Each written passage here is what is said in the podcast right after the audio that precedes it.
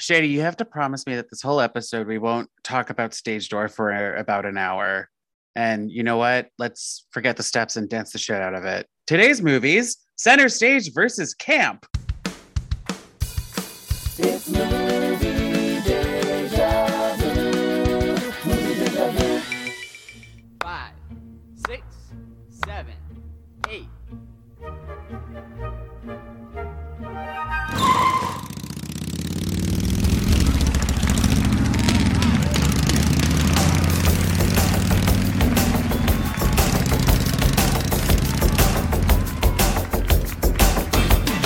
Hello, everyone. Welcome back to another episode of Movie Deja Vu, a podcast that likes to answer the question Didn't I see this somewhere? from two movie aficionados.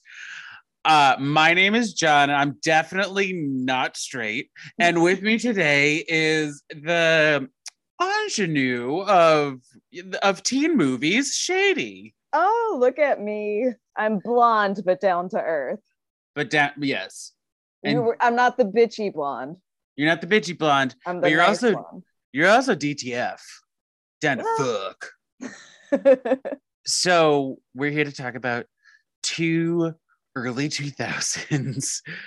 Would you call these teen movies? I would consider them teen movies. yeah, yeah, yeah, yeah. They uh They follow a formula, not the teen movie formula, but definitely a teen movie formula. yeah, I would say they're teen movies that are light dramas instead of outright comedies or like the Mhm, overblown cruel intentions style drama. Right. Yes. Uh, this is also a suggestion, I believe, from friend of the pod, Lauren Gismondi.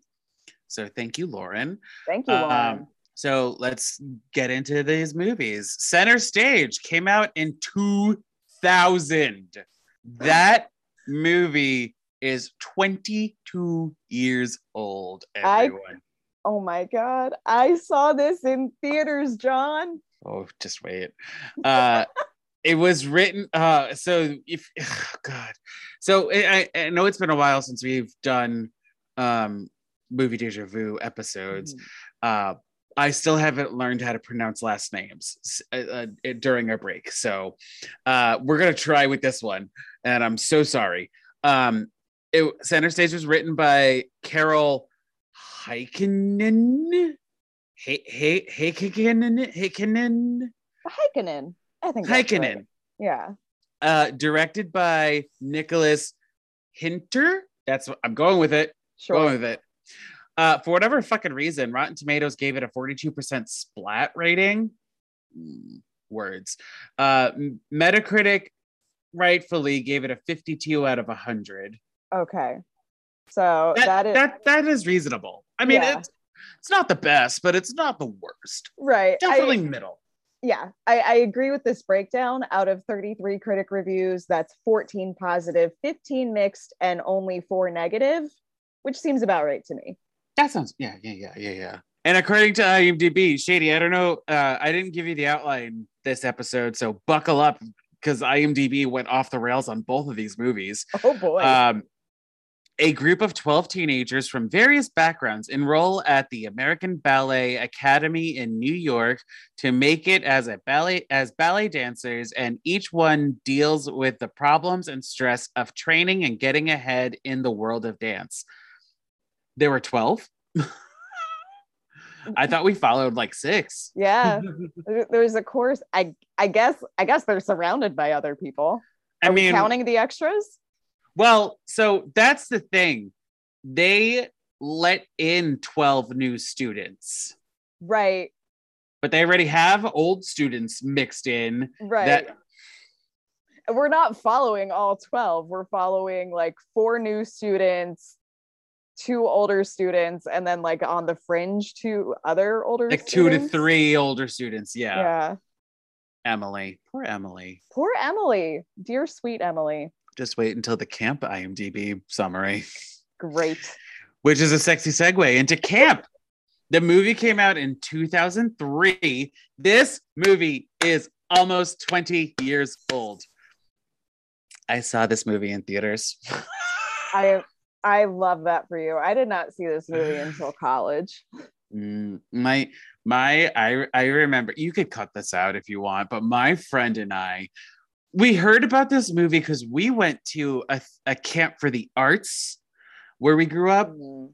and you know we were like what a theater camp movie let's go and so we found it at like uh an art house cinema you know like the, the only place that was playing it in our Yeah. area and we went and it was glorious and i've i intro i introduced it to my high school and it, was great um yes it was all me This is like this and Gem in the theaters. I'm so jealous of you. mm-hmm. yes yes I, mean, I see. jealous is a very generous term when I'm talking it's very generous term but yes i experienced it on the big screen Oh as my God. people say in surround sound. In- I'm so uh-huh. jealous. Uh, Camp was written and directed by Todd Graff. Rotten Tomatoes gives it a 64%. So, do you agree that Camp should have a higher rating than Center Stage? If if I'm re- giving them number values, I I would say center stage has to be the higher value. But given the way that Rotten Tomatoes works as an aggregate aggregator, um, I can see how more people not even liked camp better, but like wanted to support it better because it's so indie. Oh, this is the this is not the audience review. This is the critic one. Right, right. But critics also like to uplift, you know, underdog movies, indie movies. Mm. So I can see like how some people, how some professional critics would be like, I'm gonna try to like really talk up the positive points. And it's interesting because on Metacritic, it doesn't there's not that big of a difference between them as Rotten Tomatoes. It's a Right. 55 out of 100. That's like 3 points higher Yeah, and that's Center Stage. yeah, and that's out of 32 reviews, so one less than center stage. 17 positive, 12 mixed, and three negative. I think there's something about a scrappy indie movie like this that does win a lot of people over. Mm.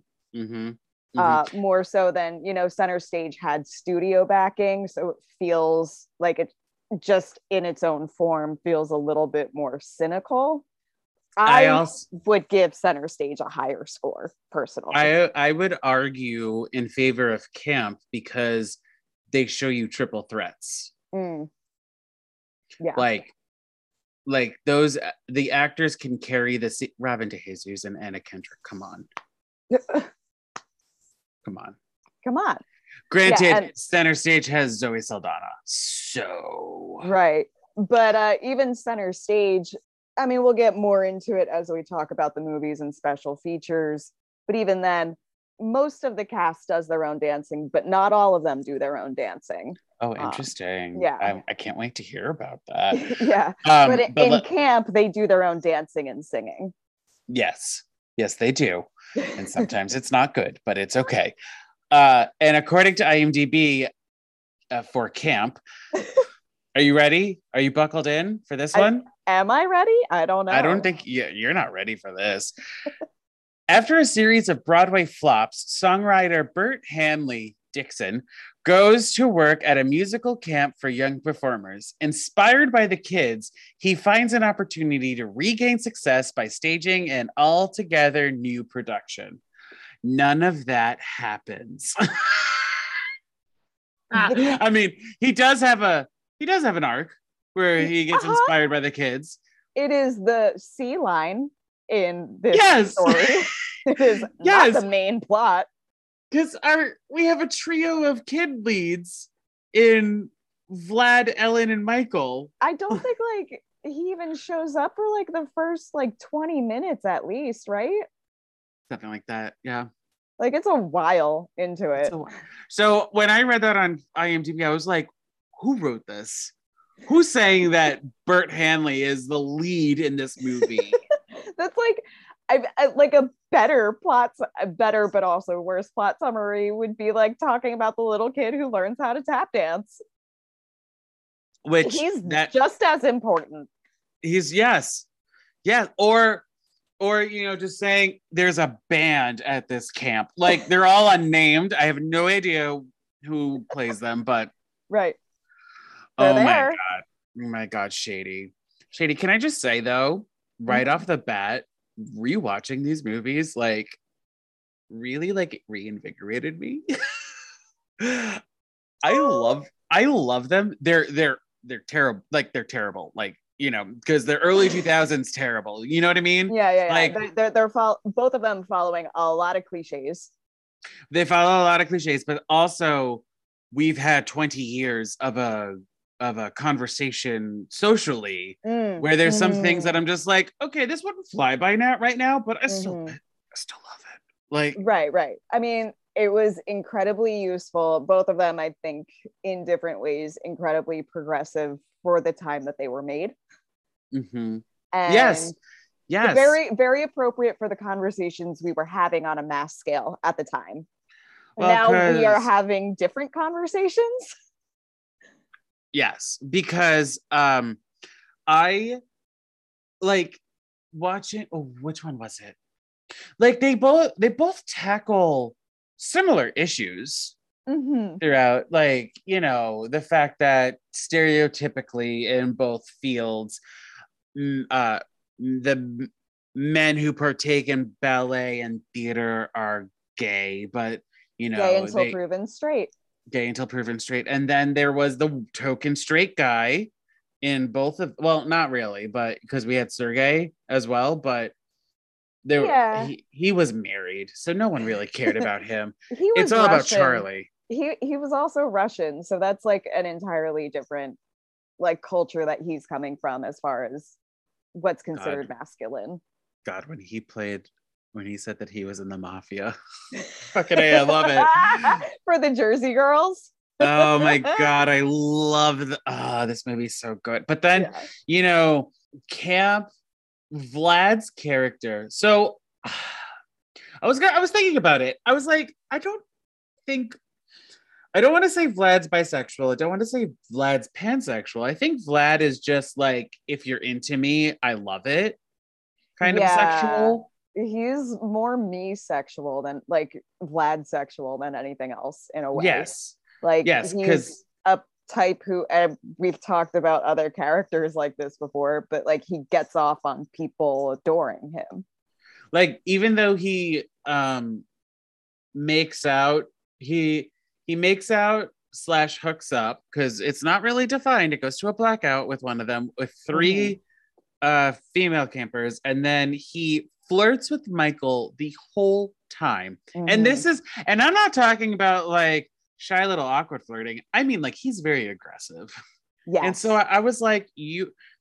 uh, He has a uh, a sort of monologue at the end where he does say that he was questioning things, but I, it's like, are you though, or are you just like not?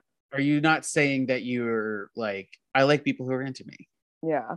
You know? yeah no it's it's and it's interesting because i mean it really bothers me personally that this is a movie where one of the characters that we're supposed to be rooting for the whole time flat out says bisexuality doesn't exist and that never Mm. that never goes challenged and to be fair in 2003 that was a very popular opinion that bisexuality is just not really Right. a real thing it's for people who don't want to admit that they're fully gay yet blah blah blah whatever so fair enough for the time period. But um yeah it's it's so weird because i kind of want vlad to be bisexual just in order to challenge that statement. But because that's not really confirmed in any substantial way that he is actually bisexual i don't really know where i'm going every every time I see this movie, I always yell at certain points, "Kiss him!" You know. yeah, yeah, Just- yeah.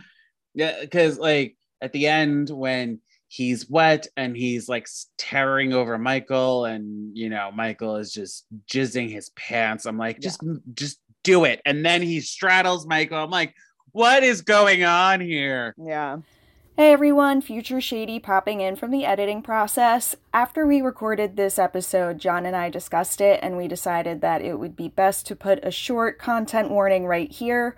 For about the next 10 minutes of the podcast, we will be discussing how both of these movies tackle body image issues and, in particular, disordered eating. We know that that can be a very tricky subject for some people, so if you're more comfortable skipping ahead to around the 24 minute mark, that's about where we stop that portion of the conversation. Or if you're comfortable listening to it, just know that it is some very sensitive material. Thank you so much for listening. Uh, but also, it, I forgot that both movies tackle body issues. Mm-hmm. Well, not. I, I mean, I didn't forget so much with Camp because that movie is like burned into my head. it's Uh, also such an extreme thing that her father does. Oh my god, he's such an asshole, and I want to, I want That's to kick his um, ass. that's so the characters we're talking about is Jenna in camp. That's her name. Correct. Um, whose father has her jaw wired shut all summer. So she, Parents did yes, because but the I mother was okay. for it at the beginning. And then at the right. end, and then at the end, the mom was doing the motherly thing where it's like, "Oh, you look so good," yeah. even though I, I I doubt she lost like a pound. No, she she looked the same, which is fine because she did look great from beginning to end. and she's what they're they're supposed to be what like 16 17 years old they're still a little baby fat whatever Yeah. They say most of them talk about their junior prom. So I'm assuming the year between junior and senior. Yeah between 15 to 17 that's what these kids are supposed to be so Yeah. whatever they're not supposed to have six-pack abs Right. uh yeah. I guess yeah. I I always got the impression that her father was the more domineering parent. So like even if her mother had objections from the beginning, they would have gone unattended to. Um yeah i was gonna say even the mom is just like shut the fuck up she's beautiful um we we made this. Yeah.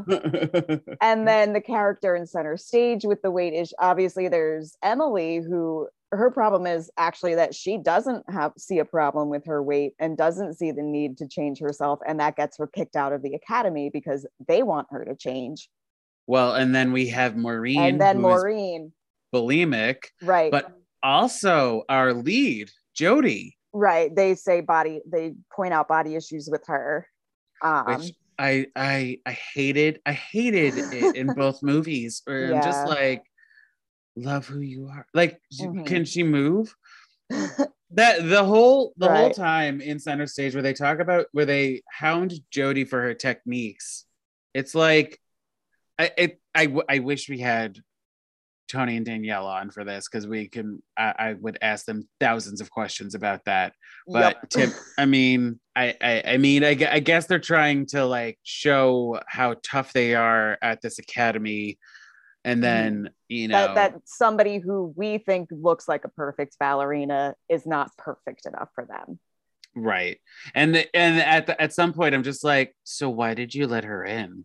That's a really mean- good question. I mean, realistically, why did you let her in? For the Right. movie, I understand because you know it's in the script, but Right. like, well, the most we get is at the beginning, whoever's like judging her audition or whatever is like, they're like listing all the things wrong with her. And then the other one's like, yeah, but just look at her. So, like, I guess it's like you can see how much she enjoys it and that like draws your eye to her. But Mhm. then they don't mention like there's no mention of like talking up her stage presence. Like I could see if like they mentioned something about her having like a really great presence or something like Mhm. that on stage, which would make sense that then they're like, all right, so she's a project, but we can work with this. Instead, it's just like let like tearing her down, criticizing her over and over again. And it's like Pick you want her to You leave. You, pick- want her to side. leave. Okay, great. Um, I, I- I mean, I also may have accidentally like added a scene in my in my memory of this where uh, when they're sitting her down talking to her about you know uh, or no it's uh, uh, she's in the office talking to uh, Peter Gallagher's Gallagher. yeah. And you know I, I i imagined you know he he would have actually been like you paid for the semester. We can't kick you out. Right. Yeah. Like I was wait I was just waiting for that. yeah, something like, well, there's, you know, this contract that we've signed and we have to hold up our end or something like that.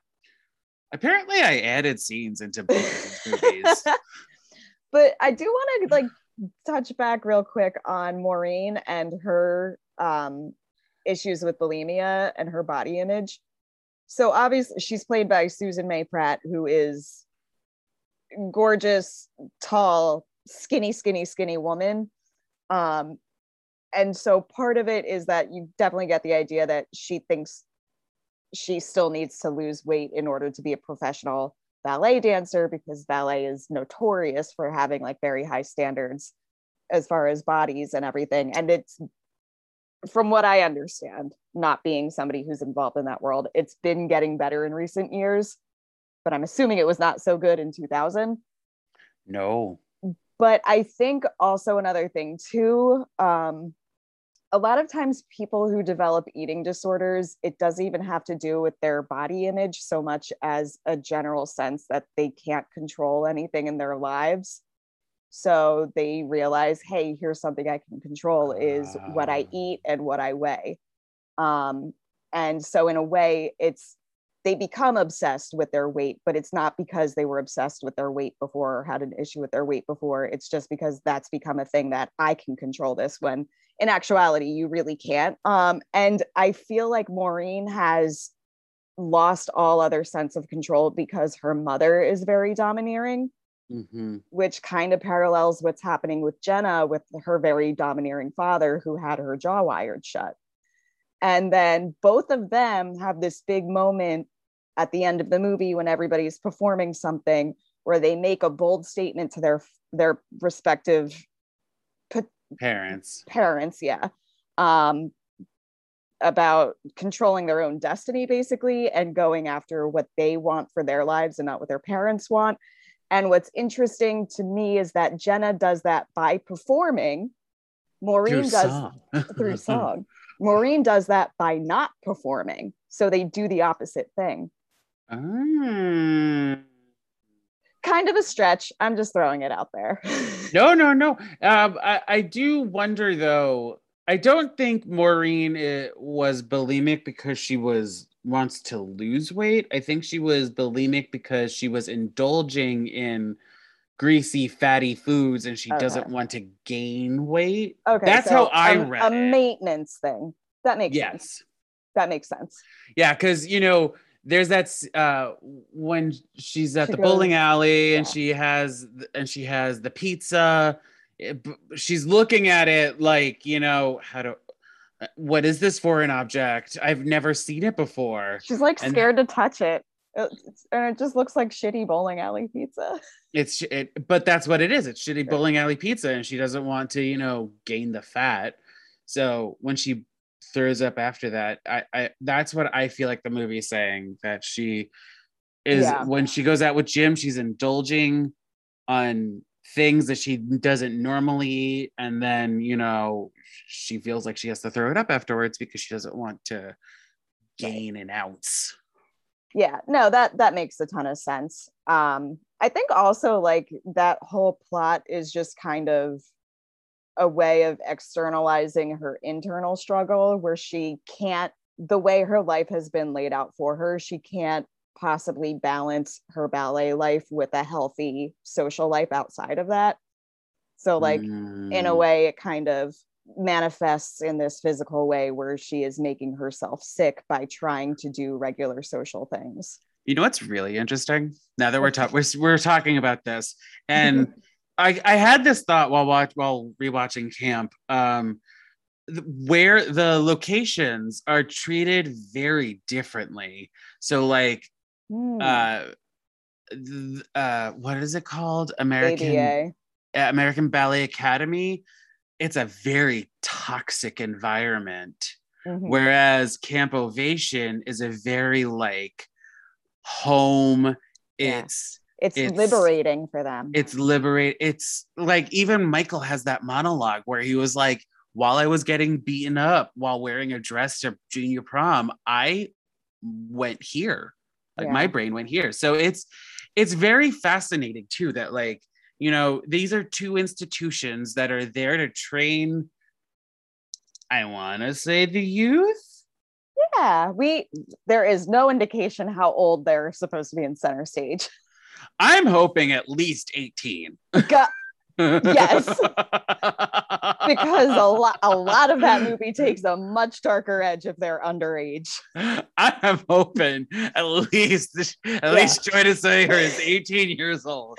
I have always presumed it was like sort of a like almost like a college program, like uh for college age people. I mean, But that's the weird thing. When you go into a ballet company, from my knowledge, you want to go in there like young. So this Yeah. way you work your way up from like the kids core to the ballet core to maybe a principal or um I forget what the other one is not necessarily a principal, but like a secondary principal. I forget what that's called, but you know, yeah, a featured. That's it, a featured or some sort of name because like the ballet career is very short. hmm Um, but that's because you're you're you, you it's a sport. I'm Yeah. calling it a sport. no, it God is, it. and Yeah. it, it is much tougher on the body than most other sports. Mhm. Yeah, and the two of us are not dancers. No, no, no, no, no.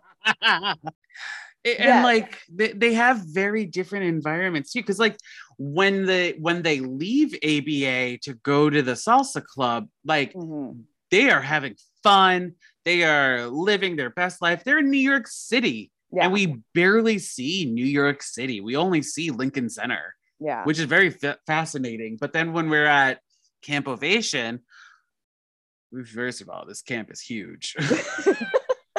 And and they let these kids do whatever they want. There and- there is one counselor in the movie.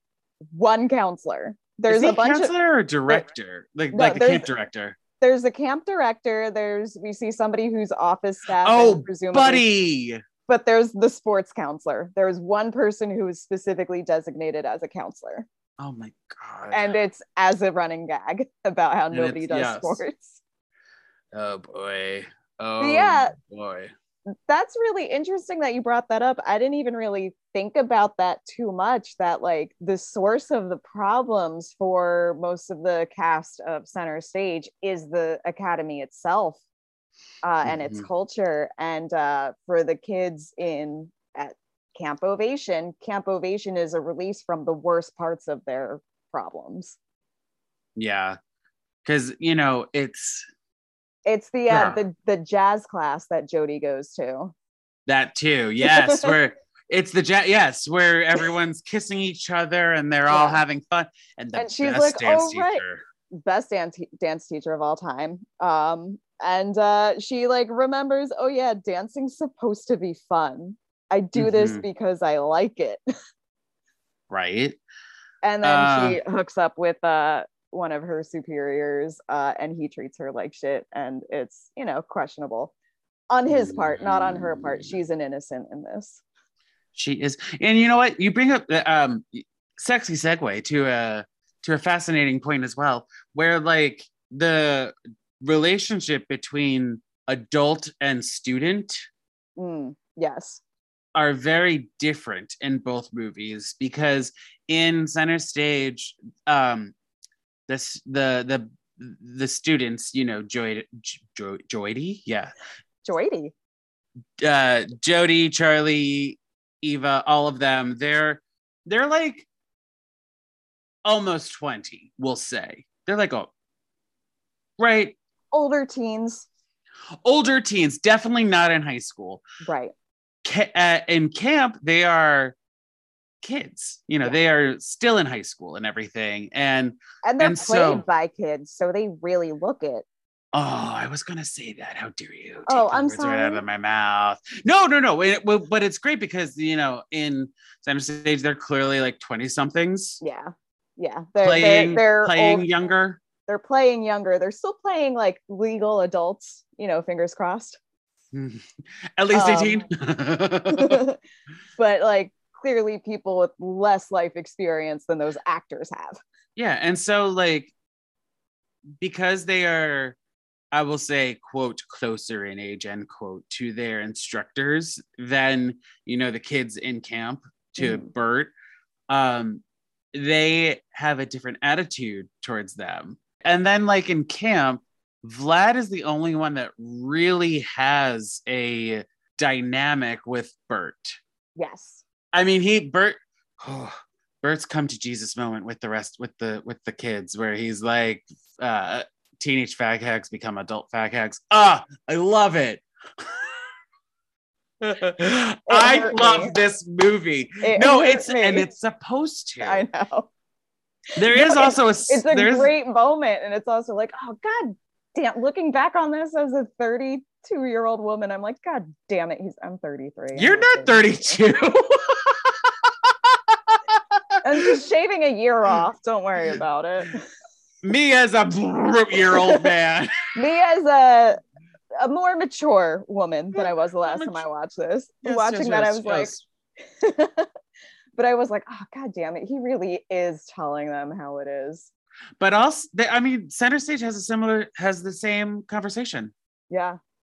you know they they they tell that to jody in, Yeah. in the same scene that we talked about similar exact same conversation. Granted different words because you know one's about theater the other is about ballet but exact same where it's like uh uh Yeah. i love it. Just being Um, just being real.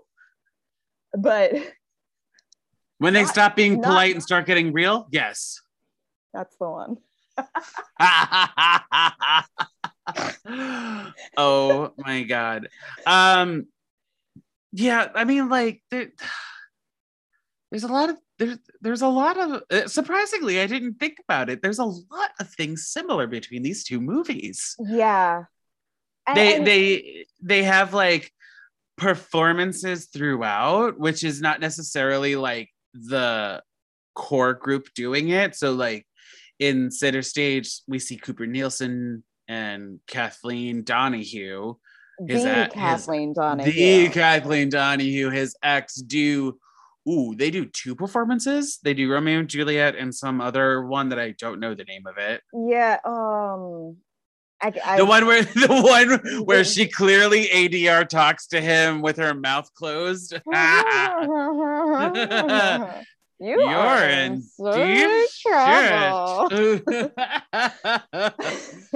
yes. and and then the and then throughout camp, which uh, oh, I'm trying so hard not to talk about the real place that the that Camp Ovation's based off of, Hmm.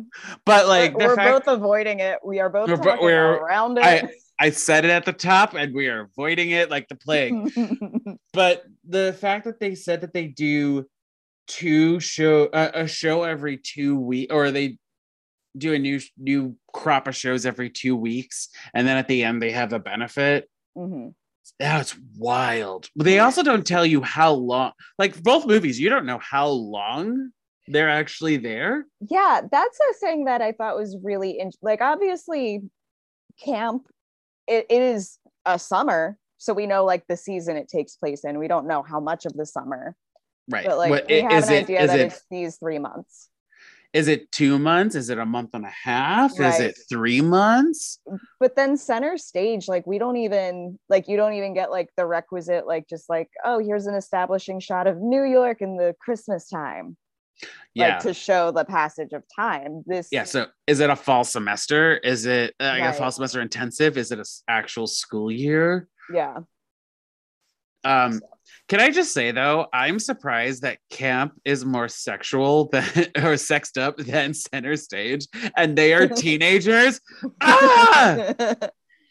I do think like I, I have a lot of appreciation for the way camp does handle the sexuality, which I think is very sensitive to how teenagers do relate to it.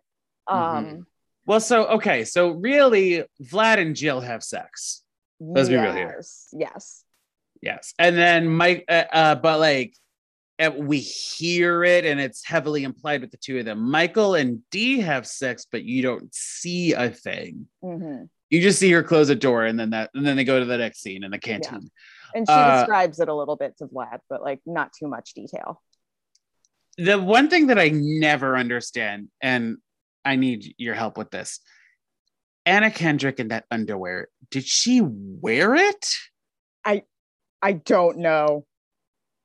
Like, why is she hand washing the underwear? I never understood that. was a line though and you know what as much as jill is like the bitch of the movie she was well within her rights to be like we are not rooming together anymore 100%. But I was just, I was confused because, like, is she, I feel like Fritzi has a crush on Jill i do too of sorts. yeah Like, I, I think it's like a full on like she is very single white feeling her? Yes. yes so i i think you're right they don't i don't think there's enough to confirm it but i would think that that's what happened that she wore it and she's hand washing it because she doesn't want jill to know that she wore it I, I mean, it's either that or she's hand washing it just so she can. ooh, this is going to sound really gross, everyone. And I'm sorry I thought of it. She's hand washing it just so she can be closer to Jill in a way. And Mhm.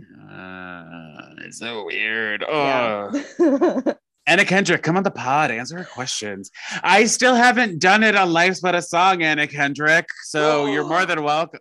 Could you? I would die. I would die if she talked about it on my other podcast. I- she would if if this got out to her i'm certain that she would be like let's make it happen okay, everyone, uh, we call to action. I'll I'll pl- I'll plug it later. Get me Anna Kendrick. Get get Anna Kendrick on Life's Song. bring me everyone. anna kendrick I need the voice of Anna Kendrick. all right ursula um Mm, sing to me.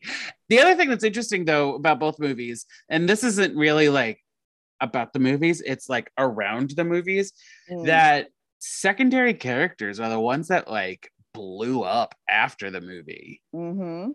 I'm I'm sad to call um Zoe Saldana a secondary character, but she was.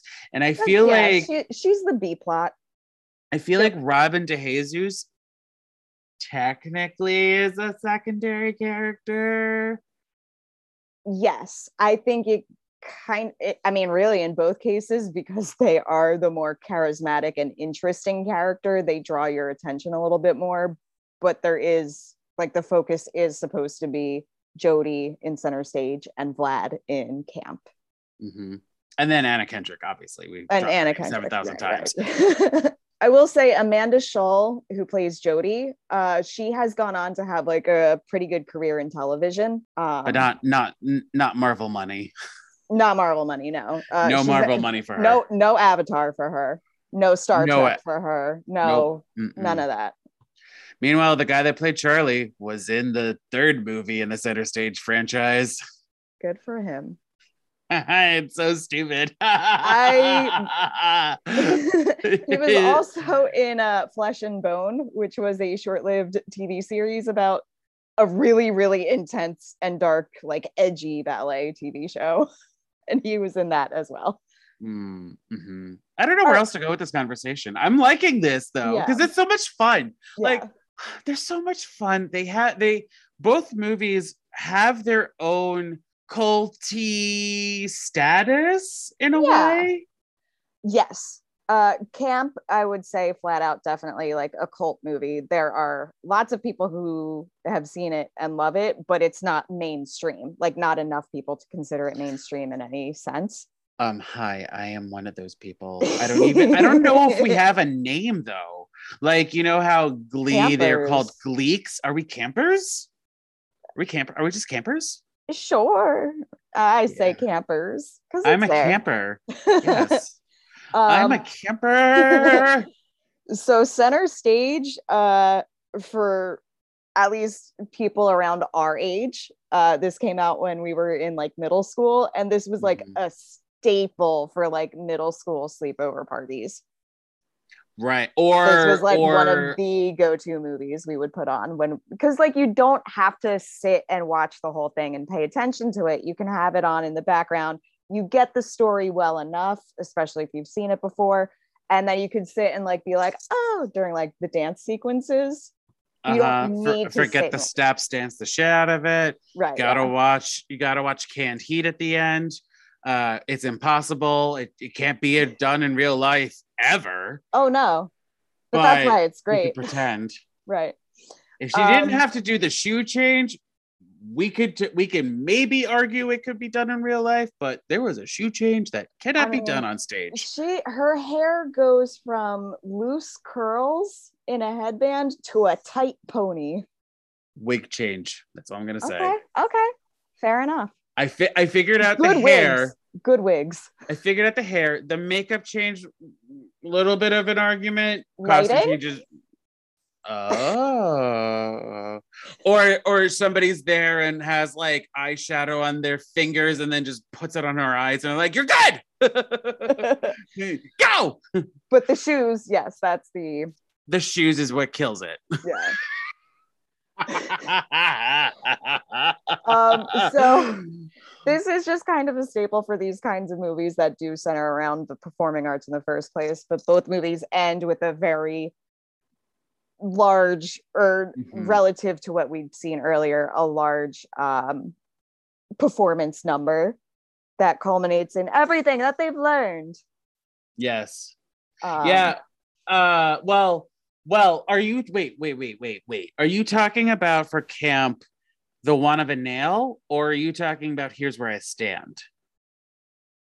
Because was- one of a one of a nail, I would consider it more of a credit of a curtain call song.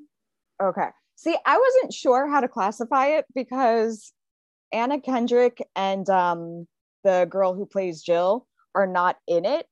And I had assumed that that was because they were both infirm at that point. So it is like part of the uh the universe. yeah, I guess because it is, but functionally it is a curtain call number. Because they have they show you the actors' names uh, Yeah. as a, as a chyron or something. Right. Um, and but- we do do it in order of like oh we'll, we'll put vlad ellen and michael last because they were the biggest characters and we do you know sort of the side character the smaller characters before them um the only reason i say like it has to like still exist within the story of the film is because there's no other reason to not have those two in it except that at that point by the end of the they're movie injured. Yeah. they're both injured and cannot perform It's so early 2000s, and I loved every second of it. The glitter in the hair. The gl- I know we're not on my other podcast, but like the glitter in the hair. Come on, give me. It's amazing. and then I- Michael DeJesus, his face is beat within an inch of its life. Ah, I um fabulous. I I also loved it. I will have a soft spot forever for like movies that were made in our youths or TV shows that were produced during our youths where they didn't have much of a costume budget. So it's very clearly like the actors brought in some of their own pieces. And, like, like I, lo- I love that like like one of my favorite things about Degrassi the next generation the earlier seasons was that like it was like yeah no they just went out and bought clothes off the rack for these kids and didn't tailor them because guess what regular kids don't have tailors they, they they throw a belt on them and say, "Wear it, bitch." I, I would argue something similar happens in center stage because you know that there's ugly gray dress that Jody wears at the end. It's hideous. Give me that. Yeah. ooh, no that is mm. uh, But then also that the- style is low key coming back because we are hitting the 20 year cycle for the early 2000s Let's elevate it, everyone. I know. I mean, they are they are better than that particular dress, but some of the like the dresses that they're wearing when they have to like sell the ballet shoes at that like function, whatever, uh, that exhibition. Uh, Some or of the like or- there's like spaghetti strap dresses. Or the or the or the uh the the salsa dance. They're not bad. they're not bad, but those frilly little mini skirts had like a moment in the early 2000s. And Never again, but it's kind of coming back. it's great that these movies are time capsules for fashion Yes. of the time because Yes. like early Even, like, just like the makeup and hair trends of the time. jill with the side ponytail uh, uh, upside ponytail what the fuck was that? I loved it. She looked Chef's kiss. Mwah.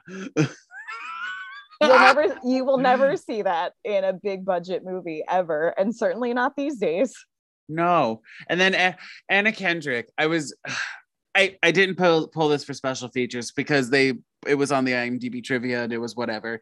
Um she's she talked about in an essay talking about the film the making of camp that like she wanted to be like the other girls wearing all this makeup and having the best hair and everything and then she gets there and she's you know wearing nothing and they frizz the fuck out of her hair and so I was just like, that is also quintessential early 2000s. That that frizzy hair. yeah where like they like brush it out she kind of she kind of has a she's all that moment. If we're gonna compare to another teen movie, okay yeah kind I'm gonna make the argument.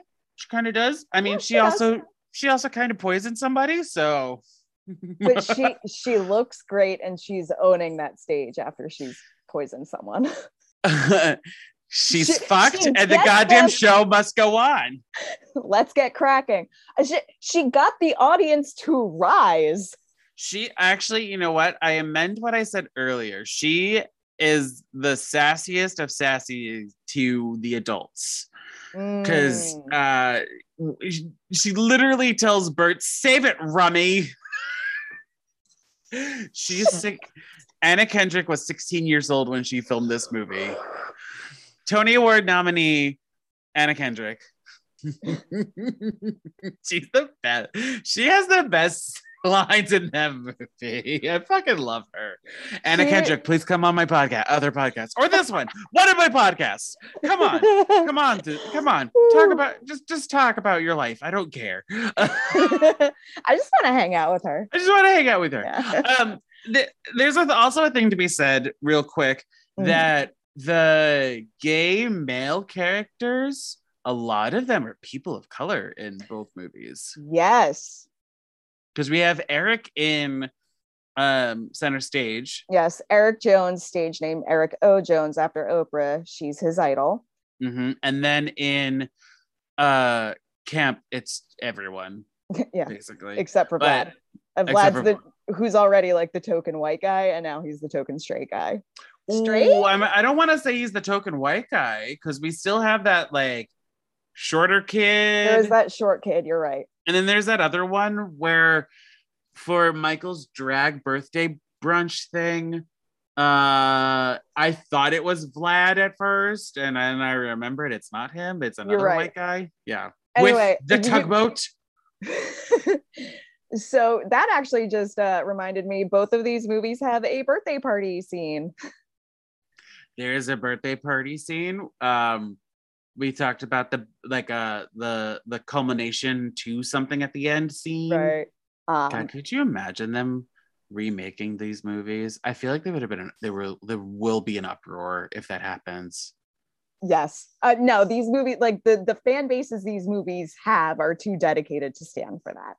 Um, unless you're just using the name and that's it. Which But, like, they did even for then- two center stage sequels, but those are lesser. At least center stage is such a basic concept that they did basically remake it as an Australian TV show and gave it a different name. And it's really great, but it's largely the same stock characters, a lot of the same through lines and everything. Uh, it's a show called Dance Academy that lasted for three seasons in Australia. And it's very easy to just be like, all right, so this character is this one from center stage. This character is this one from center stage. They have similar storylines, blah, blah, blah. But it totally works because it doesn't feel like a ripoff of center stage because the premise is already so basic and so stock. Can can I say also for camp, the last bit of trivia on IMDb was that it was like a precursor for Glee. And I went, oh, why did Mm. somebody write that? But but like I can I mean again there are the stock characters you know Yeah. there's the you have the token gay you um the token gay that has a name and a few scenes I should say you have the white girl lead. You have the the black girl that sings like you know sings the house down boots and everything. Right. You have the straight white guy that wants to be in the performing arts. So like you can kind you can kind of make parallels, but like I don't. I- I think it ends different. there. I think it ends there with that, right? Yeah. I feel like we're done. We're are we done comparing these two? We're done. Uh, the- We- lots of montages in both of them. Uh, but that's a thing and everything. So Yeah. you have to pass time somehow. Uh, okay, let's get into the. Oh, I almost said the wrong thing again. Let's get into special features. Special features. When I'm crying tears of sadness, how shall I see you through my tears? Won't you turn them into tears of gladness? How shall I see you through my tears? Woo! In this section, we each took a movie to do further research for some trivia, fun facts, in the hopes of uh one-upping each other, shocking each other and you. But really, I want to shock Shady. That's what always my goal when it comes to special features, and it will always be my goal. And I think I said the same thing twice, and I'm not. I don't care anymore. Shady, you had center stage, and since that movie came out first, why don't you go first? All right. Well, this was a really easy one to do special features for because this movie has enough of a cult following and a big enough cult following that for its 20th anniversary, nearly two years ago, Vulture actually published an article written by Chloe on Chloe Angyal. Angyal. I am so sorry, Chloe, if I said your name wrong. We've said a lot. Of, we've said a lot of names wrong. She's judging us hardcore. She's writing. She's writing a very pointed, angry letter right now to us. So she actually wrote an oral history of center stage, how 24 pairs of leather pants, a tearaway tutu, and red point shoes made for a generation's greatest dance movie. Um, and she she interviewed a bunch of the key crew members, a bunch of the cast members, and they told the story of the making of center stage. And there's a lot of really really fun stuff in here. We'll share it. How's Okay. that sound? We'll just. Yeah. We'll, I mean, we'll- you you could you could read. Uh, I didn't know if you were gonna list some things off of it, but like we'll share the link somewhere. yeah i mean there's it's it's a pretty it's a, like a pretty in-depth uh oral history and everything um they talk to producers the director screenwriter most of the key cast members um one thing that i thought was definitely worth mentioning is where all of these cast members came from so obviously you have you know peter gallagher donna murphy just veteran actors um who are playing former dancers and current instructors who do not need to actually be seen dancing in the movie. But Donna Murphy is a dancer, or at least a Broadway dancer. She performs on Broadway. She had zero ballet training before this movie. Well, I didn't say ba- I didn't say ballet. I said dancer. So like she Right, can, but- she can move. She can move. She can move, but she's not a. different doing Broadway dances than bal- like classical ballet. Oh, ballet. of course. Yes. um, I actually, I think I don't, I didn't highlight this, so I don't feel like looking for it. But I believe she actually ended up taking a few ballet classes to try to learn what a teacher, an instructor would need to look Mhm. like and stand like, even when they're not dancing themselves. Most of the cast is uh, just professional dancers who who were pulled right out of professional companies. Ethan Stiefel and Julie Kent were already principal dancers uh, at, um, I believe, the American Ballet Company. that Um, doesn't exist. It's ABT. American ABT. That's the that's the one I meant. I got American- ABC. American Ballet Company is the fictionalized Yeah. version of ABT. I got yeah. them flipped in my head. Yes, ABT. They were principal dancers at ABT. They actually uh, had performed Romeo and Juliet together multiple times before filming this movie, which is why they chose that because it was like, all right, they can already do it and they can adapt it for a camera crew. Sasha Radetsky, who played Charlie, uh, was also working. I believe he was dancing with ABT at the time, and that's where they held most of their auditions for a lot of the parts. Um, and he went on to be a principal dancer for the Dutch National Theater, um, Dutch until he national. went back for the the second sequel for Center Stage. Listen, we all got to retire from dance at some point. it's true. Yes. I I retired from ballet when I was four years old. um, but uh, yeah, so they were all like principal dancers. Amanda Schull, who played Jody, she was dancing with the San Francisco Ballet Company. Uh, she was not a principal, um, but she ha- was She's trained. yeah, she's tra- um, to be even a choral dancer. Yeah, it's like insane Um, yeah. she was also like fairly young, so she was still like very new. Um, here's a fun fact. You know how in the beginning Jody's mom says something to her about like, oh, you could go to Indiana, they have a good dance program. That is a reference to Amanda Schull's actual education. She went to Indiana on a ballet scholarship. Oh, that's interesting. Yeah. Um, and uh, she danced with them after this movie for several more years, uh, eventually retired and returned to acting. She does a lot of television now. Now, correct me if I'm wrong, Okay. because I feel like you're go you're getting here, but I I, I want I want to I want to skip ahead for a hot second. Zoe Saldana is the only one that wasn't like trained trained like she was trained enough. She Zoe Saldana had like pre-professional they they describe it as pre-professional ballet training, uh dance training, which means like she did dance like as a kid and into her teens. Um because without, like she's she's on point a few times. We see Right. we see her on point. Right. She also does have a dance double though for the more difficult stuff, particularly Jonathan's ballet at the end. Uh, when it's zoomed out, that is her dance double. But but like the scenes that we see her on point, that was her being like, "Oh God, dust off this this talent." Haha. and also correct me if I'm wrong. This was her film debut. she, uh, from what I can find, she had previously done a commercial and got a SAG card from that commercial. This was her first real role. Uh, Good TV or Damn film. it. Yeah. Damn. Um, so I am going to correct you that she was she was not the only one who was primarily an actor and not a dancer. Susan May Pratt was not a dancer whatsoever. She and she was Oh. at the time of the team cast anyway the most experienced actor. She was in Drive Me Crazy, um, 10 Things I Hate About You. Thank you. Uh, she and she done like some other stuff back. Those are like the two that are still somewhat famous. um, but she had zero dance training at all. And if you notice, for all they talk about how Maureen is the best dancer at the school, you never see her Never dance. see her dance.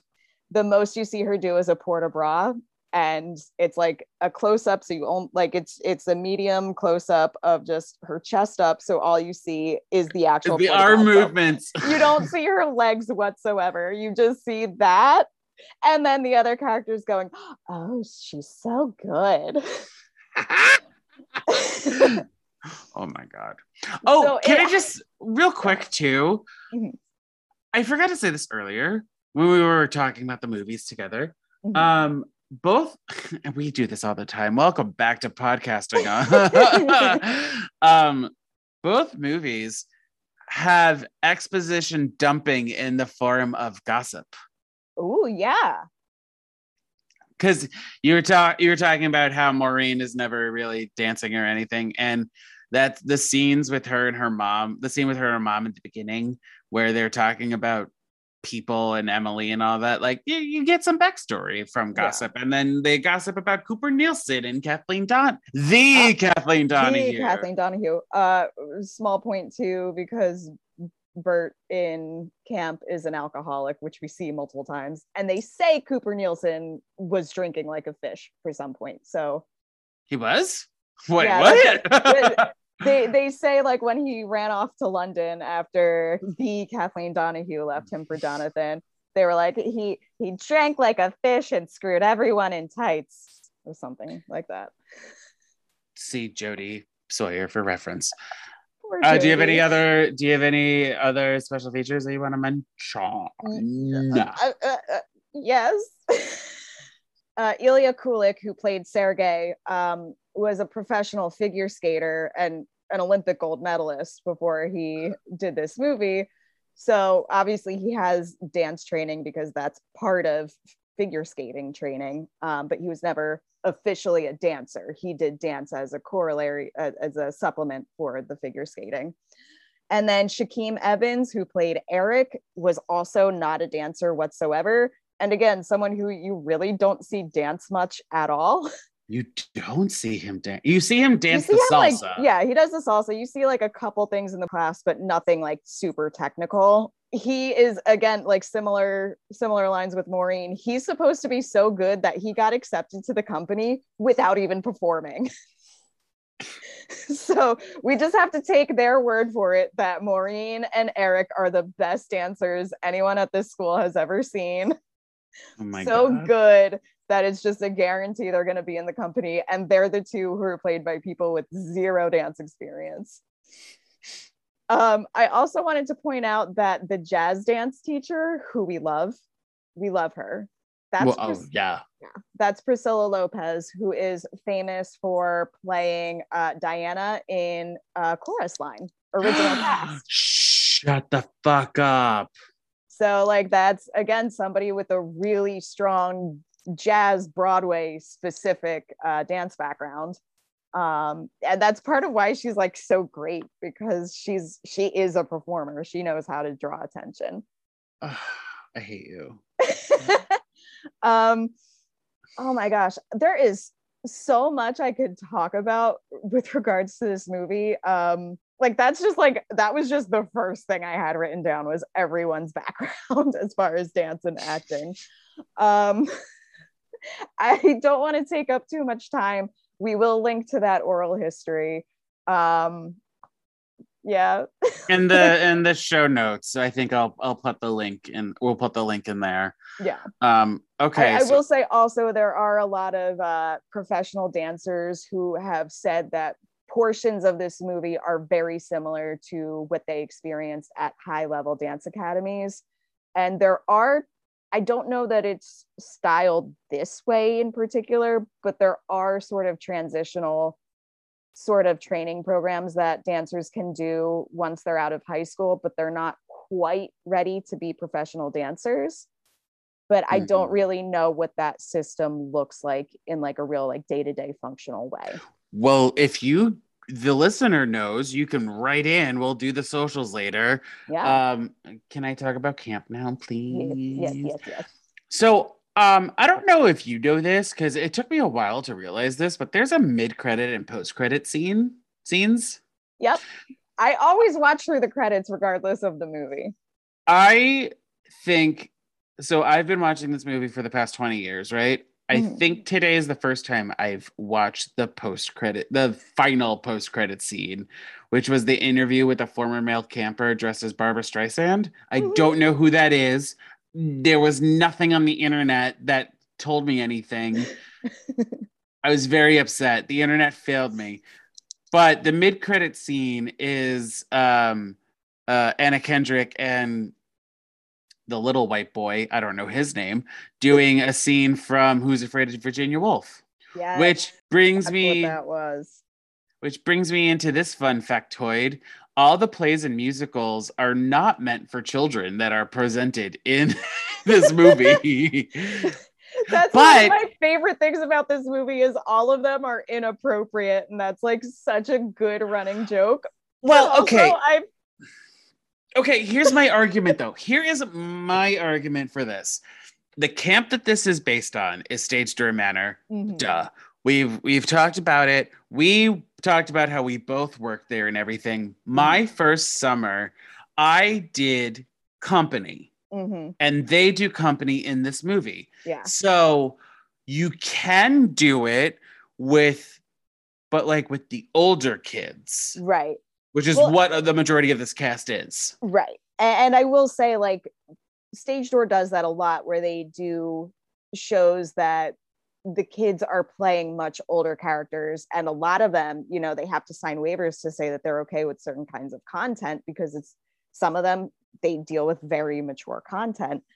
Um, you know, like they've done Spring Awakening before, uh, which I they were they were the ones that um were the tryout for the the is it the high school edition or the school edition or something like that I yeah, I think it's called the school edition. the school edition i don't it's not like junior because they Right. no but you know it's the quote teen friendly version of high, of spring awakening they It's also not- it- they don't they don't get naked. they don't get we also when i was there we also did uh bloody bloody andrew jackson Mhm. um they've done heathers they've done toxic avenger they've done a lot of uh, things that are more adult in subject and, or, and everything uh but they usually gear that towards this 17 18 sometimes 16 maybe a 15 year old Right. Well, But- part of their thing too is they want to push these kids to do material that's more complex than what they would do at their high school. Right So, like a big thing with stage doors, they haven't done Grease in like decades because everybody fucking knows Grease. And when they do the shows, a lot of the shows that they do that are also pretty popular with high schools, those are usually the you know baby shows where like the youngest kids do them, like Bye Bye Birdie Right, Bye Bye tends yeah. to be the younger kids. or Um, or or the into the woods junior which is only act one Right. Uh, so crazy I love it. Um so like while it is like a funny joke in the movie that they're doing these like wildly inappropriate eh, compared to these kids like realistic experiences um these shows that wouldn't really jive with that it is true to stage door Manor to a degree. So one of the shows that is also apparently very adult is Night Mother, and the when Fritzi like reintroduces herself at the beginning to Jill, that's a joke because in Night Mother there's only two characters. There's only two actors in the show. so she forgot her only co-star Yes, in, the, in the course of a school year. oh my, oh my god that's such a good joke Thank you IMDb for that. Woo. wait i have a question Uh huh. that midnight sun play like experimental show that they do in what is the garden theater is that real or is that made up because I, I went- know. went against my better judgment even though this was your movie to do research on i was so curious that i googled it and i could not find anything about a play called midnight sun Well, you know, I Googled um Children's Crusade because I was Ah. intrigued. You know, like it, it like it seemed like it was a little too like it could have been a real thing, or like I would have found the, the internet again failed me, but it is and it isn't a real show. So what's what yes exactly. That face that you're making that that puzzled face that you're making. The sh- the the the children's crusade crusade that is presented to us in camp does not exist. Oh. However there are shows called the children's crusade that do exist in the world that are musicals or play plays with music um that i found online and it is wild and it i it's n- n- not by bert hanley um is that by a fictional man? It's not by a fictional man no. So that the the song that they're supposed to do for or no they don't do a song from children's crusade. They just do one of this his unproduced songs. That's right. Right yeah i Um, thought that was like a trunk song right? uh century plant oh boy. Uh but yeah so children's crusade does not exist. I also read that the band that's in the the musicians uh-huh. are musicians who played for uh rent on broadway. Oh cool and then also okay i have to talk about this shady. I know i hope you know what i'm going to bring up now. Um there was a sequel in the works.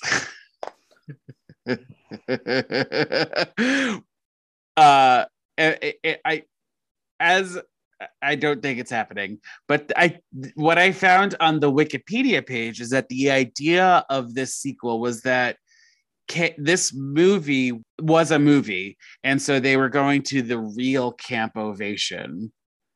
so they So- were new nightmaring it Basically, they that's were what I wes wes craven's new nightmaring it That's what I read online. Okay.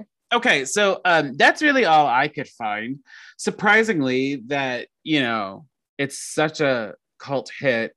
I mean, also at uh, I, I kind of want to read this Anna Kendrick essay that she wrote because there was a there was another thing on it where um she that she says that either no one's heard of this or it or it's people who um say that this movie like affected their lives in like the right ways at the right time and they want to gush over it there's Mhm. no in between Hmm, so that's funny.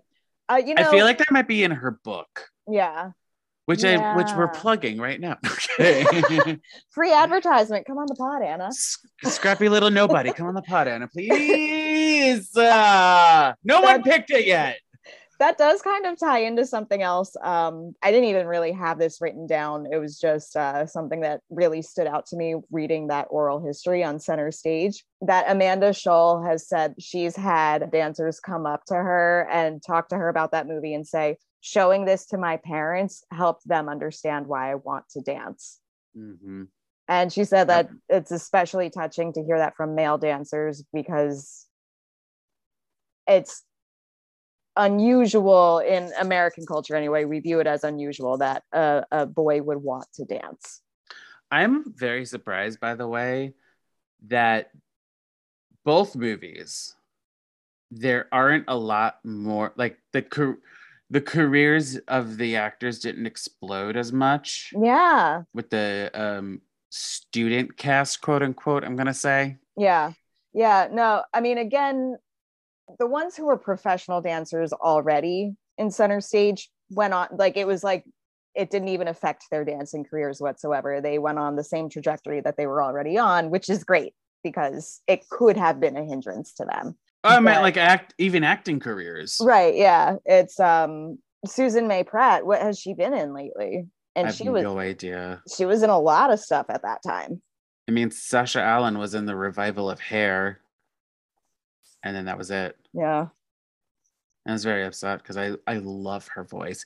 Anyway, let's get into final thoughts.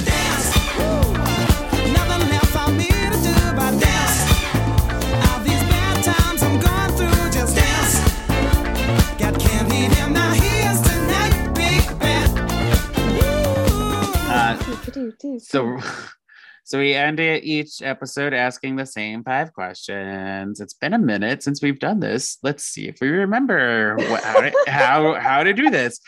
Uh, can you name any other movies like these? Same. I was gonna say that. I kind of watching these, I was like, wait, why didn't we do this with Fame? Oh, because we don't want to remember its name. Anyway. Also, that was that was 1980, totally different than early 2000s. We could have done the remake. Uh, No, let's not do the remake. Um, also, I have never actually seen Camp Rock, but I assume it's similar to Camp. Sight Neither have. I. Uh, Have you like I- seen Have you seen Lemonade Mouth? Is that some? Is that in the same vein?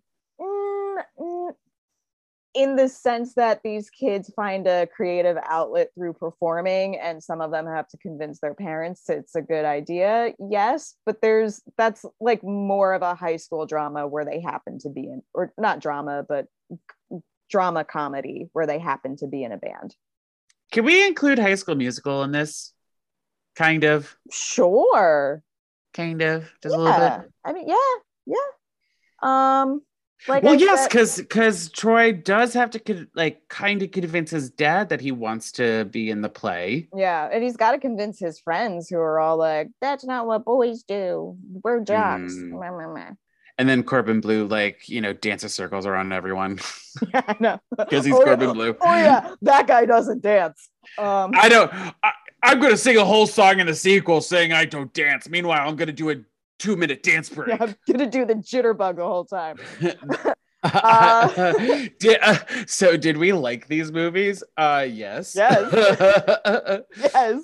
Would we watch them again? I'm about to rewatch Camp probably after this. About to rewatch Center Stage. Would we recommend them? Now, if you haven't seen Center Stage, by now and you're of a certain age, we'll say, if you're a millennial who hasn't seen Center Stage, what the hell is wrong with you? I can understand not seeing Camp because it's an indie film that everyone has heard of it. Yeah, no, that that's like a true like that's a bit of a deep cut.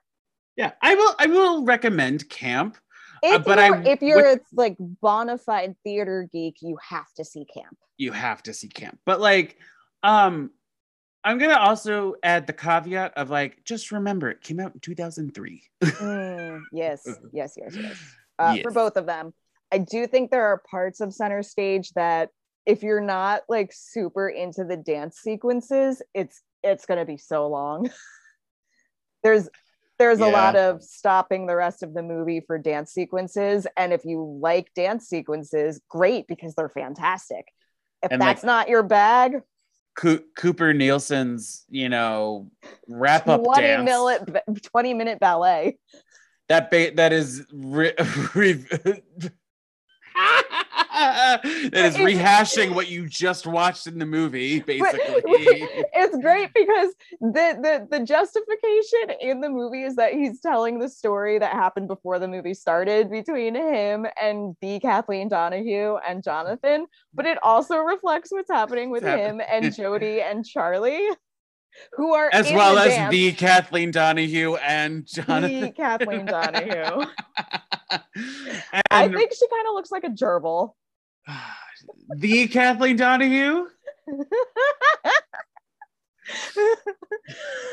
Who the And- hell are you? And finally, are they actually the same? I am 90% sure they are the same.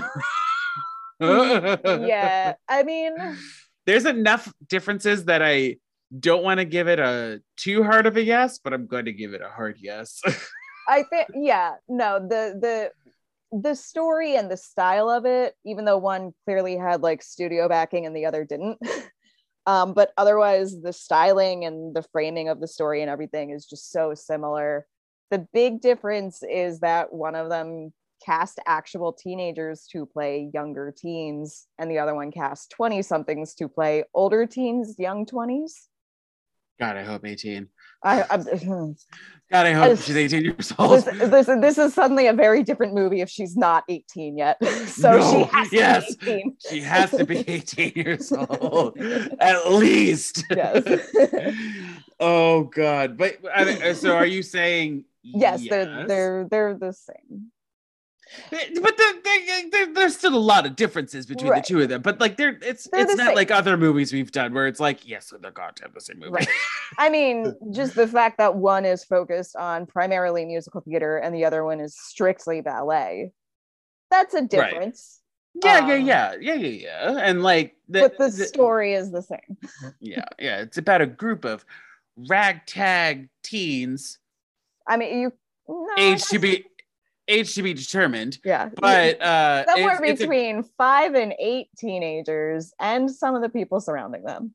it's it's they're ensemble movies where there's a lead person. Uh, the end. it's been a while, you guys.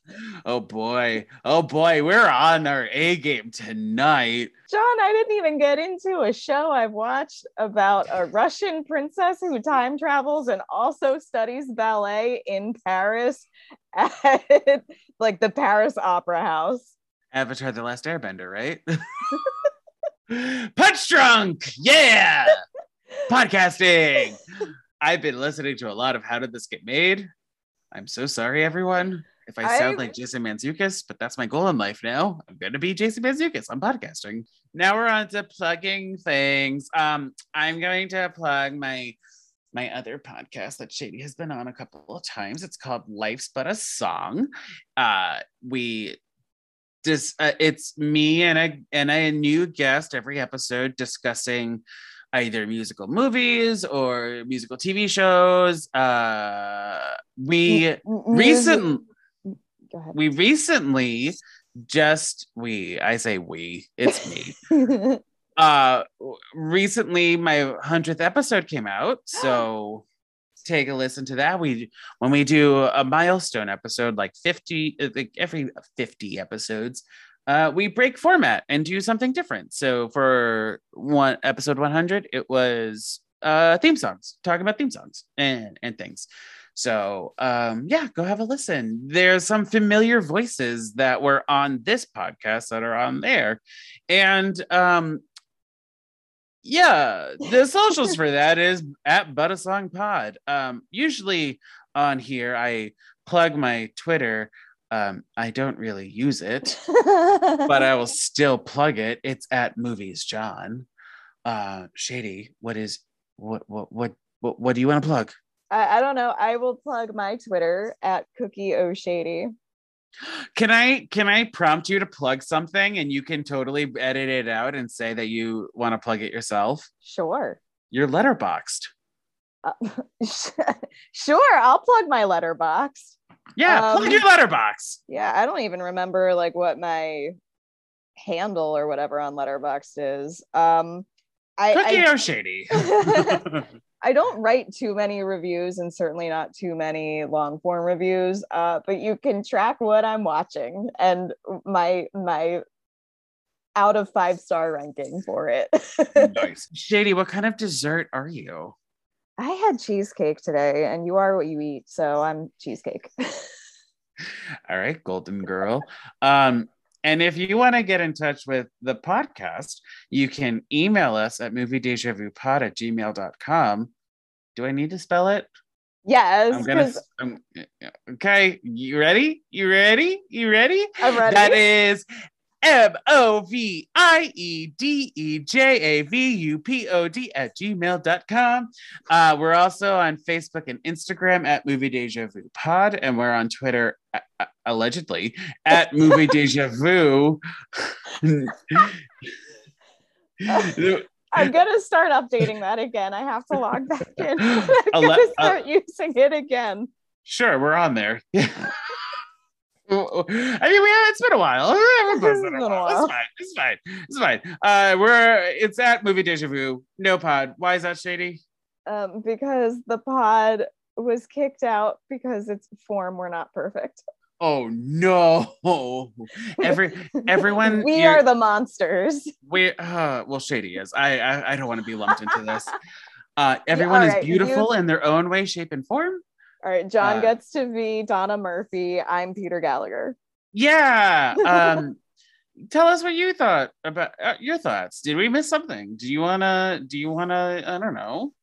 Tell Anna Kendrick to come onto my podcast. I mean, Tell Anna I- Kendrick to come on the pod. Uh, tell me if you also watched that weird show about a Russian time traveling princess who studies ballet at a, and also is in an underground hip hop dance group and also speaks with a British accent. Uh, The Witcher, the- right? Yes. It's The Witcher. Great, I knew it. Oh no, wait, this is Game of Thrones you're describing. That's it. Got it. I'm- Listen, it had a better final season than Game of Thrones did. oh snap! Oh, Oh god, hot we're take: Game of Thrones season eight was bad. Nobody else has ever said that. God, we're talking forever. I'm so sorry, Future Shady, for with, with your editing of this. You're gonna have so much fun. Um, and if you want to be part of next episode's conversation, we're doing another sequel remake. We're coming back real strong. We're coming gonna back be- with with what, John? What are we coming back with? Die A Hard? Oh, event. Uh, we're coming back with event. What? coming back with a vengeance because we're doing Die Hard and Die Oh, Hard. Die Hard 2. Oh god. I need to go to I need to I need to lie down. Die Hard with a vengeance. But that's a different oh. one, right? That's like the third one or something. the fifth one? I don't know. One of one of the ones we're not doing is called Die Hard with a Vengeance. I don't know. We're doing the one with Alan Rickman and then the second one. That's all I got. Merry Christmas, motherfuckers. Uh Just full disclosure for whatever nonsense I have left in while editing. We recorded this, started recording this at midnight. and now it is 1:47 in the morning. So we're sleepy. We're punch drunk. We're punch drunk. Uh okay, so Shady, um until next time, let's just say bye bye to everyone. Bye for now, everyone. Bye, everyone.